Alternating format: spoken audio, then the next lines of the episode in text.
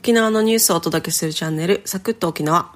はいたい。編集局整形部の川野恵里子です。イェーイ、ふふー。はい。今週も一人で、えー、お届けしていきます。皆様、最後までお付き合いください。えー、沖縄のですね、23日、えー、クリスマスイブイブの今日ですが、えー、気温が16度、曇り空でですね、ちょっとひんやりしています。まあ、沖縄もやっとこう冬らしくなってきて、まあ、寒くなってきたのと同時にやっぱなんかクリスマス感みたいなのもですね感じるようになってきました、えー、どうなんでしょう、まあ、でも大阪とか東京とかその全国に比べると全然まだあったかいと思うんですけどもうあの寒くてですね布団から出られない、日々が始まりました。なんか結構周りでもですね、えっ、ー、と体調を崩す方が増えていて、まあインフルエンザではないんだけど熱が出るとかですね、結構あの喉乾燥し始めて、ちょっとごほごほしてるっていうような人が結構周りでも増えてきたので、皆さんもまあこういうちょっと季節の変わり目でもありますし、さすがにこう寒くなってきた冬本番の時期になってきましたので、ぜひお体、体調気をつけて、えー、良い年末年始を迎えられるようにやっていきましょう。はい。じゃあ、早速今日のニュース解説に移りたいと思います。今日はですね、えっと、年末年始の空の便の予約率が発表されました。えー、まあ、沖縄関係路線はどれぐらいの予約率が入っているのか、物価高がある中で、えー、皆さんの旅行控えとかですね、こう観光マインド、の、まあ、低下につながってないかみたいなことがちょっと読み解けると思うので、そこら辺をちょっと深掘りしていきたいと思います。まずは沖縄タイムズの記事を紹介します。国内航空各社は、えー、年末年始、えー、12月28日から1月3日の沖縄路線の予約状況を発表しました。えー、ANA と JAL グループ3社を合わせた総予約数は、えー、前年比98.9%の30万2359人、予約率は76.7%でした。各社とも、えー、昨年と同じ、ほぼ同じ予約率で、物価高による旅行控えなどは見られませんでした。今後、まあ、えー、直前のですね、需要なども取り込み、さらに伸びるということを予想しています。はい、えっ、ー、と、航空各社が、えっ、と、空のえ年末年始の予約状況を発表しましたという記事なんですけれども、あの、何がわかるかというと、やっぱりこう予約、年末年始のですね、この人の旅行マインドの高さとか、まあそういうこと、沖縄のあの、景気動向はやっぱり一番観光が主要なので、そういったところを、あの、ニーズをキャッチすることができるという意味でですね、毎年、まあ一定の大きさを最低、あの、書いている記事なんですけれども、まああの、主要なエアライン、アナ系、アナと、JAL 系列の、まあ、4社を総合した数で、えー、見ていくんですけれども、えー、予約者数は、まあ、前年とほぼほぼ同じぐらい、まあ、0、えー、2.1%ぐらい、えー、減ってるのかな？っていう形なんですけれども、えー、まずですね、提供座席数、つまりあの航空会社が用意している便、便の数、便の、えー、席の数ということですけども、これを見た場合はですね、穴がですね、ちょっと3.8%ぐらい去年より減っているという状況で、逆に、えー、JAL グループ3社、えー、JAL と JTA と LAC という、まあ、3社がありますが、この合計すると、まあ、去年より1.9%減っているということなので、提供座席数はですね、えっ、ー、と、ちょっと去年よりは減っているというのが、まあ、総じて言えることです。これは何かというとですね、まあ、あの、需要に応じて、まあ、各社機材をですね、ちょっとあの、路線を入れ替えたりとかしているっていうのがあるのと、あとは JAL グループで、まあ、えっと、去年まであった大型の機材を、まあ、更新で、えー、今ある機材よりももっと座席数が大きな、大きな機材が去年は走っていたと、まあ、飛んでいたということがあって、それに比べると今年はちょっと減っているというような、まあ、背景もあるみたいです。まあ、とはいえ、そんなに大幅に、あの、提供座席数は減ってはいないので、えー、そういった中で予約者数、まあ、あの予約率みたいなところを見ていくと、まあ、大体、え、ー、と、全体では76.7%と、まあ、8割弱っていうところでしょうか。そういった感じです。まあ、で、えっと、手応えをですね、各社に聞いて回っていると、やっぱりあの、アナの方は、えっと、1月1日の便、1月1日元日の便ですねが、まあ、早期のタイムセールとかで取り込む去年よりも15%ほど予約が伸びてるっていうことで、まあ、一定の取り込みはできてるんじゃないかというふうに手応えを話していました。でさらにまあ今後も直近のこの需要っていうのを取り込んでいくことになるから、まあ、今後さらに伸びるでしょうねというふうに見通していました。えっ、ー、とですね JAL グループも同じで、まあ、主に JAL と JTA が運行する県外路線ですね。東京あそうです羽田沖縄とか羽田石垣とか、まあ、そういった東京との便っていうのは、えー、予約率が、まあ、83.9%とまあまあ好調な、えー、水準にいます。でえっと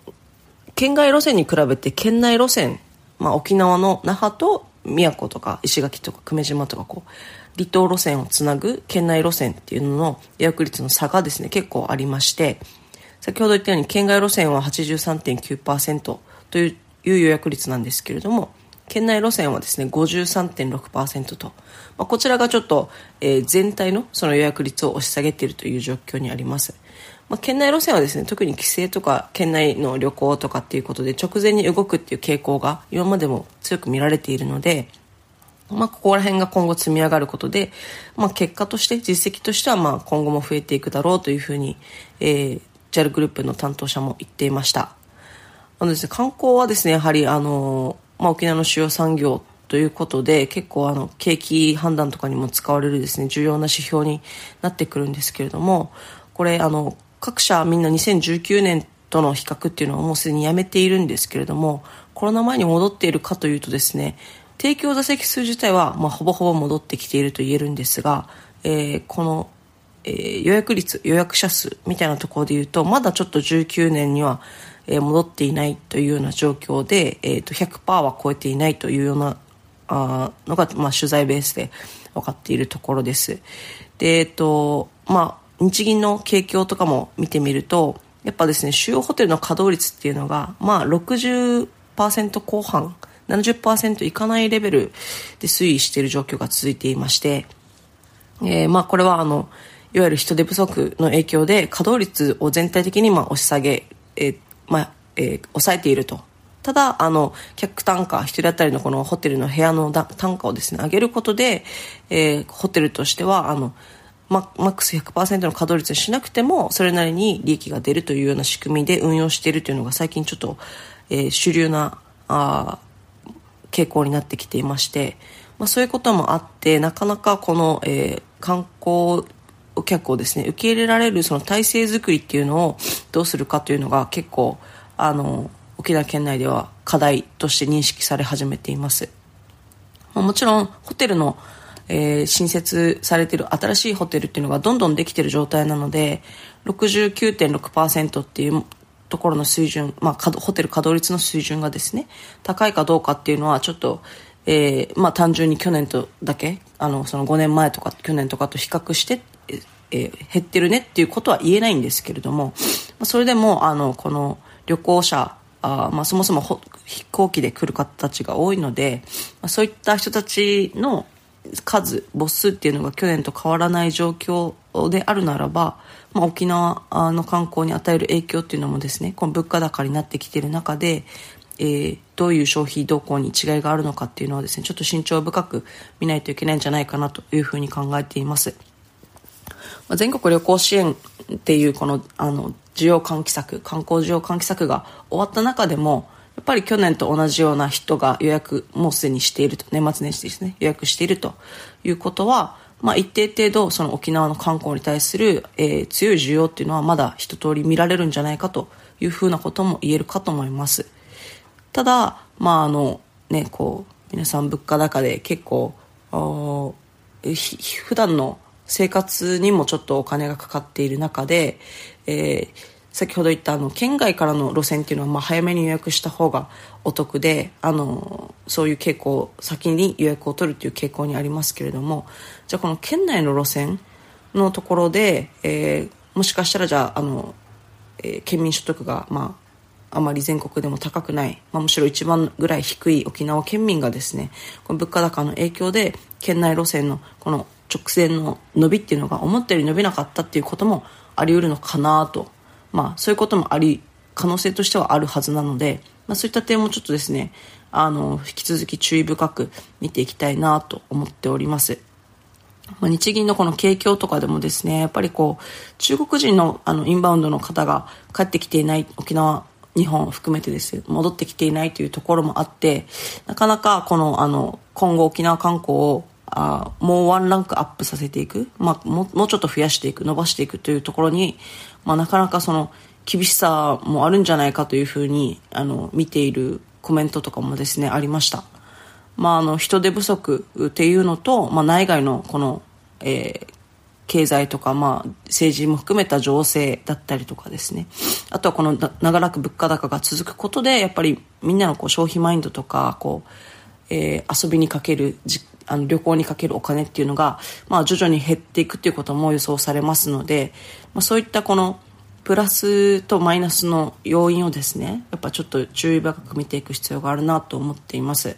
まあ、あのいろいろえー、また来年にかけて実績も出てくるのでそういったところもまた注視していきながらあの、えー、はいまたいろいろ報告したいと思いますはいエンディングですえー、パーソナリティが同じテーマをつなぐリレートーク。今週のテーマはクリスマスの思い出です。クリスマス、沖縄はやっぱりあったかいので、あんまりクリスマス、クリスマスって感じがしないんですけど、まあ、うちのあの、沖縄タイムスビルの前もですね、ちょっとライトアップなんかされたりして、まあ、ちょっとずつクリスマスっぽい感じっていうのはちょっと出てきたんですけど、私にとってですね、クリスマスといえば映画です。映画ですね。映画。あのえーと、多分ですね物心ついた時に多分テレビで見たと思うんですけれども「ホームアーロン」っていうあの、まあ、高齢カルキン君が出ていた昔の方の「ホームアーロン」なんですけどそれとかを見ていたのでなんかクリスマスって映画だなっていうなんとなくイメージがあります。で大人になってからも、えー、なんかそういうクリスマスに関連するようなまあラブストーリー系だったりちょっとなんか奇跡が起こる系だったりあとはまあディズニーとかですね。そういうちょっとファンタジー的なあ要素がある映画とかを見たりすることが増えているなというふうなあ感じです。まああのねクリスマス以降やっぱりちょっと年末年始にかけてあの休みっていうモードに入ってもくるので、まあ、そういう時にですね、えー、と本とかまあ、映画とかあとはドキュメンタリーとか、まあ、要は家にこもって ネットフリックス三昧をしているんですが、まあ、そういう、ね、貴重なその